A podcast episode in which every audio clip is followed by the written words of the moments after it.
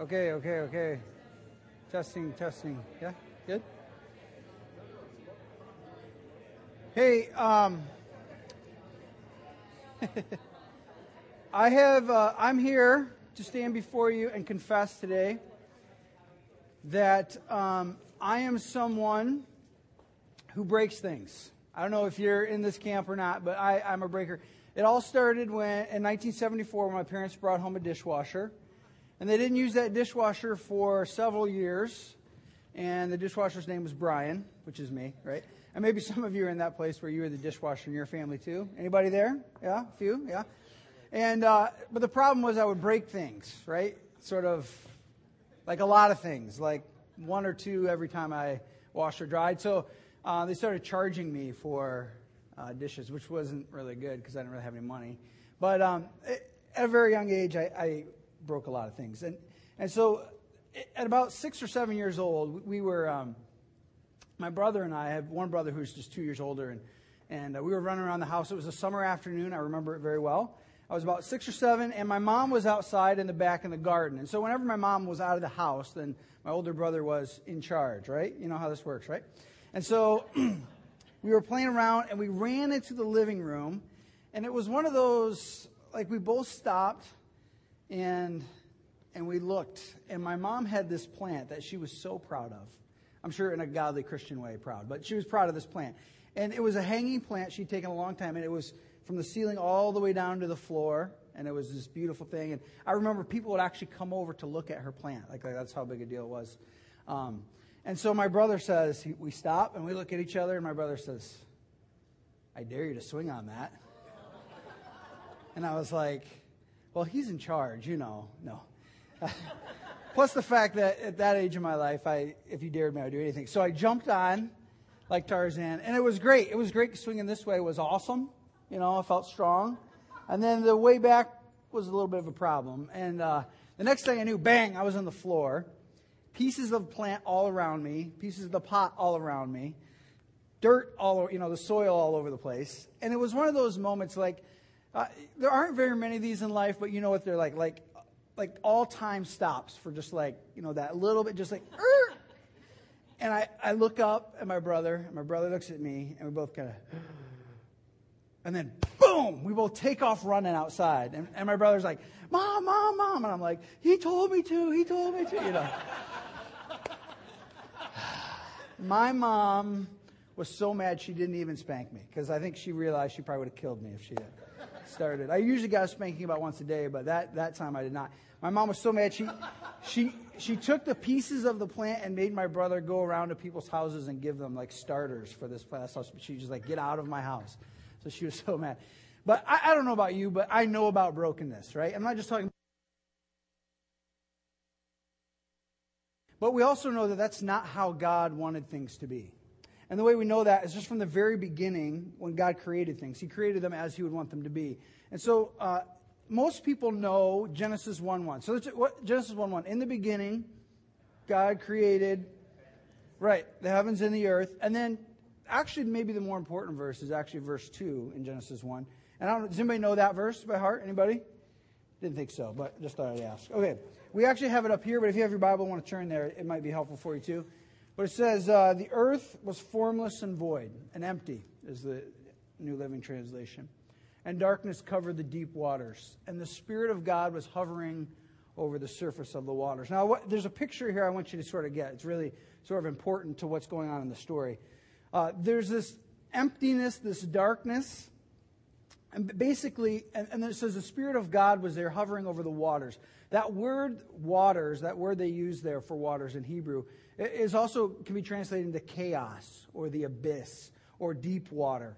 Um, and, and to this day, that's part of the reason, like, Orthodox Jews do not, like, there's no water sports going on, right? They, they're taught from a very young age that this word water, that this chaos, that there's something sort of foreboding about it. There's a fear there of this water because it represents chaos and all these things. And the picture here is that in the midst of all this chaos, you have God's Spirit hovering over it. And then you guys know the story from Genesis one and two, that God begins to reach out of the chaos and brings the pull out and create. And out of that creation, He creates things, and He says, they are what? What's the word? And it is good, right? And that word good is different than our word good, right? Because our word good, we like if we say, how was your day? You might say, well, it was good, which doesn't mean great. It just means sort of good, right?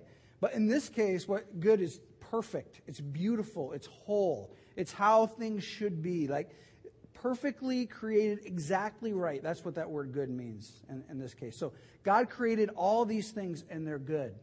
They're beautiful. They're perfect. Uh, this this sense, if if you can, the, the word here, the sort of concept here is wholeness, that everything is one. And the Hebrew word for one is ihad, which is kind of fun to say because he, of course, sort of spit, and you get an excuse to spit on somebody. So if you want to say it, go ahead and say it, ihad. Go ahead. There you go. Nice. Okay. And so it's one. But here's the here's the deal. The concept here is that everything is complete and whole and one.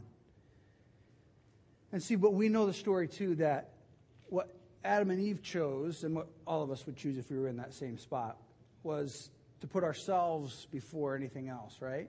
And so what happens is that brings brokenness. Yes? Brings brokenness. And it brought brokenness in that case. And so in the, throughout the, what we call the Old Testament, throughout all of that, you need to understand the concept for sin is a, is a concept of brokenness. It's not, sometimes we talk about sin and you sort of think about shame and guilt, and uh, but really what well, the concept is just what was whole is made broken. I think we all understand what that's like in real life, yes? That things are broken. In fact, with my kids, we talk about this, and we use this hand symbol. If you want to do it, you can. You don't have to. But we say sometimes things are supposed to be whole, but occasionally we see things and they're broken, right? So my son, Jared, and I, we were talking about this one day, and like the very next day we were at Walmart, and we were in the parking lot walking, and we heard this mom. She's just screaming at her kid. There are some things, you know, you sort of shouldn't be privy to seeing, but we sort of heard, we were walking by the car, and this mom's just screaming at her kid, just going on and on. And Jared just turns to me and goes, broken. I was like, yeah, yeah, that's right. That's right. Yeah, that's that's broken. That's broken. But see, here's the thing. God, from the earth to us, to, to man, to, to humankind. Uh, Psalms, there's all these scriptures in there, but here's just one. Psalm one fifteen, sixteen, I think it's up here. Um, I think if I just keep pointing. There it is. The, no, that's not it. Next one, maybe. There it goes. The heavens belong to the Lord, or to God, it says. But, the, but he has given the earth to all humanity. See, there's this sense from creation that God created all these things, and they were as he wanted them to be. They were whole, and they were right. And God said to man, if you look back in Genesis, the command, the first command he gives to, to mankind is to take care of this earth, right? To be fruitful and multiply and take care of what God has given him. And so our job is to take care of all of this around us, to, to keep it as whole. But of course, what happened is we brought brokenness. And so part of the difficulty here is we have this mess, right? This chaos, this brokenness. But part of our job is to, to bring wholeness. But here's the thing. We can't do it, right? We can't do it by ourselves. And the good news is, throughout from Genesis on, God continues with this promise. I will never leave you. He promises, in fact, from the very beginning. If you read throughout the Old Testament, through the prophets and everything else, there's this promise again and again that God would send someone very specifically to help bring wholeness to what was broken. And so we have this concept of, of brokenness, but God's not going to leave us alone to, to do this by ourselves, to bring things back together. There's a promise, and, and, and they refer to that as the Messiah, yes, throughout the Old Testament. And so this promised Messiah, his job was to bring wholeness back to what was broken. Now, what we see in the very beginning of Jesus' ministry, there's a little snapshot here I want to give you, and there's some other cases I can show you too, but just one little snapshot I want to show you uh, from Matthew chapter three. And we know this passage well, most of us. If we've grown up in church, we, we've heard it before. But it talks about Jesus, and, and he. I'm, I'm going to read from mine. It'll be a little bit different from here, but close enough. Then Jesus came from Galilee to the Jordan River to be baptized by John. Now, John had been there sort of baptizing people, and so Jesus comes. John tried to stop him. You're coming to me. I, I ought to be baptized by you. However, Jesus answered him. He said, let it be this way now, because we should do everything righteousness required. Then John let him. Now, before I go on, let me say a couple things. One, understand the audience here. That most of the people, there's a lot of people hanging out here, but almost all of them would have been good Jewish people. Now, why that matters is this. Because all good Jewish people know Scripture, okay? In that day, your job, by the time you were twelve years old, you would have memorized the first five books of the Bible. Genesis, Exodus, Leviticus, Numbers, Deuteronomy. Okay, by the time you were twelve, everybody learned that, okay? They used the Torah, the first five books, they used it to teach their kids how to read, how to write, history, math, science, all that stuff. They use that to teach them. So they know the text. They know the scripture really well. one, two. They would know. They would have an understanding, a concept of that. Now, now look at this picture. See what happens here. As had been immersed, he came up out of the water. Remember, water, chaos, abyss, just like the picture in the beginning.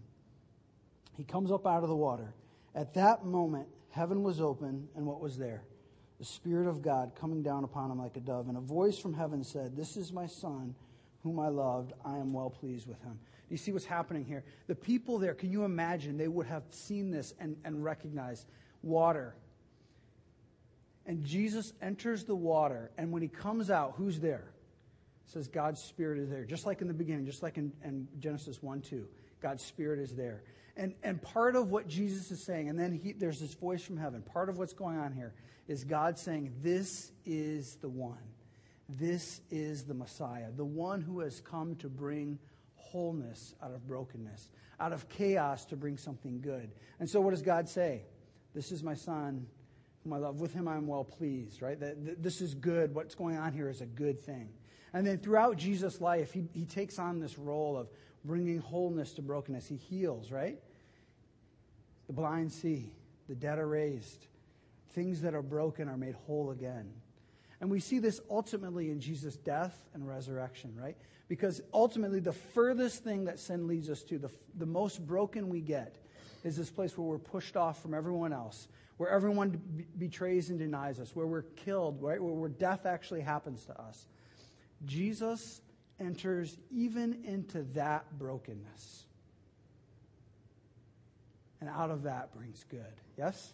He conquers that in the resurrection. And what was broken is made whole again. Now, I don't, I don't, I know some of you, but I don't really know all of you, and I, I don't know all your stuff. But I know this: there's plenty of brokenness around us. Yes, and, and I don't know what's specifically broken for you. I don't know what the chaos is in your life. But can you hear today just? That Jesus has come to enter into your chaos, enter into the brokenness to bring wholeness. And, and there's a really important distinction here that I want to make sure that, that we're hearing together. And that's this, that the promise isn't that, that, that God's going to sweep in and pull you out of your chaos into some magical fairyland where everything goes exactly as you want, right? That's not the promise. Nor is it a promise that he's going to sweep in and take all the mess away from you and it'll just be totally gone like that.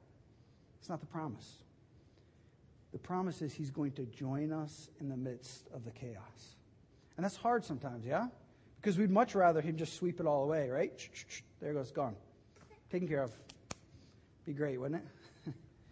Or that he'd just take us away to some magical fairyland where everything is I want them to be, because clearly I'm right. But that's not the case. The promise here is that God would enter into the chaos with us, that he would enter into the brokenness. But out of that brokenness, he would bring something good and whole and right. Again, I don't know what that looks like for you. I, I think there are a couple inv- invitations in this. Maybe one of them is just, for some of us, just to open ourselves up to say, God, I, I want to recognize where you are working because I feel a lot of brokenness in my life, a lot of chaos. And whether that's inside you, whether that's just your stuff that you're dealing with, or whether it's the relationships around you, or whether it's just sort of the systems in the world that you're around that you just say, this isn't right, this is messed up. So maybe part of it is just opening our hearts to say, God, where are you at work? Help me to see that. Help me to join you in that. Maybe for some of us, it's this, uh, this realization that everywhere we go, we leave some brokenness. And that's sort of difficult to admit. But if we can just be honest with each other for a minute, maybe just in our hearts with God and us, there are lots of places where we leave brokenness, right? And I don't know about you, but there are relationships in my life that, that you know, especially in the past, I, I know I've done a lot of broken, you know, bro- broken a lot of things. I'm not just talking about glasses or plants, right? But I'm talking about real things that matter. But do you hear the invitation here that, that God's saying, I'm going to enter into that with you. and bring wholeness. For some of us, you know, I, I'm a I'm a parent, and I know that sometimes there are habits, and maybe there are habits that we've inherited from our parents or from some, from somewhere else. But there are things that we do sometimes to bring brokenness even to our kids. And maybe some of that today is just to recognize that we bring that brokenness and ask God to bring wholeness to that, to bring us to a place where we can move past those broken habits into something that's better and whole. Maybe for some of us it's issues of anger, where we, out of anger we've said some things or done some things that have brought a lot of chaos. And maybe we didn't mean them or whatever else, but maybe we can just ask God to begin to enter into that time of anger to bring wholeness again. Maybe it's relationships. I, I'm sure none, nobody in here can relate to this, but from time to time I've been known to sort of keep a scorecard, right, in relationships. Oh, this person wronged me this many times. Instead of just forgiving them and, and allowing God to bring wholeness to that, I, I sort of keep the scorecard, right? But maybe part of what the invitation today is that we rip up that scorecard and just say it's gone and let God bring wholeness to what's broken, wholeness to brokenness. I don't know where we are today. I, I don't know. Maybe, maybe part of it for us today is just the, the call that we join God in bringing wholeness to what's broken. You know, sometimes we like to just sort of sit back and say, man, that, that my friend here, he's really screwing up. This is going to be fun to watch. But they, I mean, he's really screwing up, right? And we just sort of let them keep making the choices that are going to lead to lots of destruction and chaos and brokenness. But maybe part of our job is to actually enter into that with them and say, you know, this decision here, maybe not so good. Let's talk about this a little bit. And it takes some courage because they may very well say, well, mind your own business. Or, I can't believe you said that to me. But I think part of what it means to, to be a follower of Jesus is to follow him into the brokenness of some of the things around us and, and help to bring what's right and good. Not of our own strength, right? But of God's. But I hope you hear this today, this invitation to, to join wholeness from what was broken. Today we're going to take uh, communion together, and, and part of what the way we do it here is intinction, where you actually, it means you actually, when you come up, you'll tear off a piece of the bread yourself and dip it into the into the juice and, and take it right then. And part of what that act is about is is recognizing that Jesus was broken for us to bring wholeness.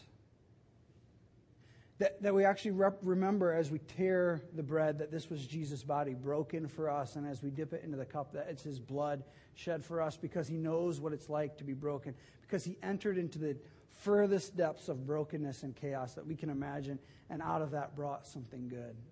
So the invitation today as you come is to come and, and take part in that, not, not as a just something to do, but as a way to say, God, I recognize that I have brokenness. And I, and I recognize that you're involved in that. And I want to bring wholeness. I want to accept the wholeness that you can bring. We're going to pray in just a second. And, and as we do, the, the, the communion stewards will come and Max will come. But I want to just invite you with me to do two things. One is just to say, may, maybe with your hands open like this, if you can do this as we pray, just to say, God, I, I want to give you. This is a posture of giving. I want to give you what's broken. And it's also a posture of receiving, and I want to receive the wholeness that you have for me. So if, if you're comfortable doing this, and, and I'm, I'm going to pray with us, and then we'll, we'll do that together. Let's pray. God, we, we love you.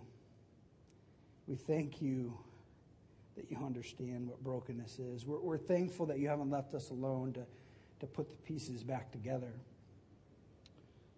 We're thankful that you're the God who can truly bring wholeness, not sort of super glue and duct tape wholeness, but the real kind of wholeness to things that are broken in our lives. So we give those broken things over to you, the pieces, the scars, the chaos. We, we just we give it to you and ask that you would enter into that with us. And we accept the wholeness that you offer us. We accept the the mending of relationships, the mending of, of our spirit, the forgiveness. We accept that today. Thank you for your son, Jesus, and for what he means to us, and for this way that we can live in. We pray these things.